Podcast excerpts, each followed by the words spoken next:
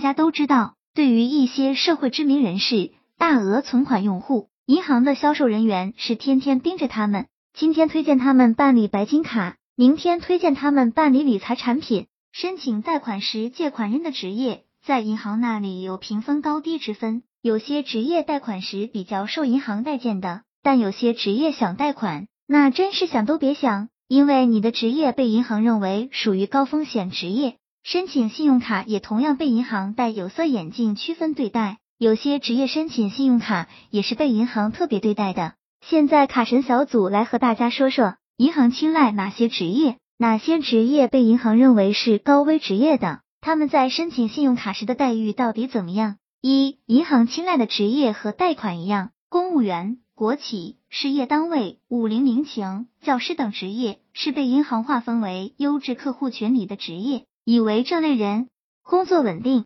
收入稳定、刷完卡有钱还款，这类人申卡一般较容易审批，额度较高。有时候如果在某银行有存款，客服会经常致电邀请你办信用卡。这些职业是银行青睐的职业，真正享受到了顾客是上帝的待遇。二、银行一般对待的普通职业，一般企业员工、普通公司主管、员工等是银行客户群体的第二梯队。这些人是银行发卡的主力军，银行对这些职业的人批卡率高，因为银行全指这些中产阶级来提高发卡量，但是信用卡额度却是中等，因为这类人收入有限，消费水平和经济实力相对有限，申请高额度需要提供更多的财力、房产、车产等来证明自己的还款能力，所以这类人也是银行较待见的员工。三、被银行认为是高危的职业司机。消防员、警察、军人等高危职业人群是申卡最容易被银行拒绝的群体，因为这类人群的职业相对有一定的危险性，银行发卡对信贷风险有一定不可控性，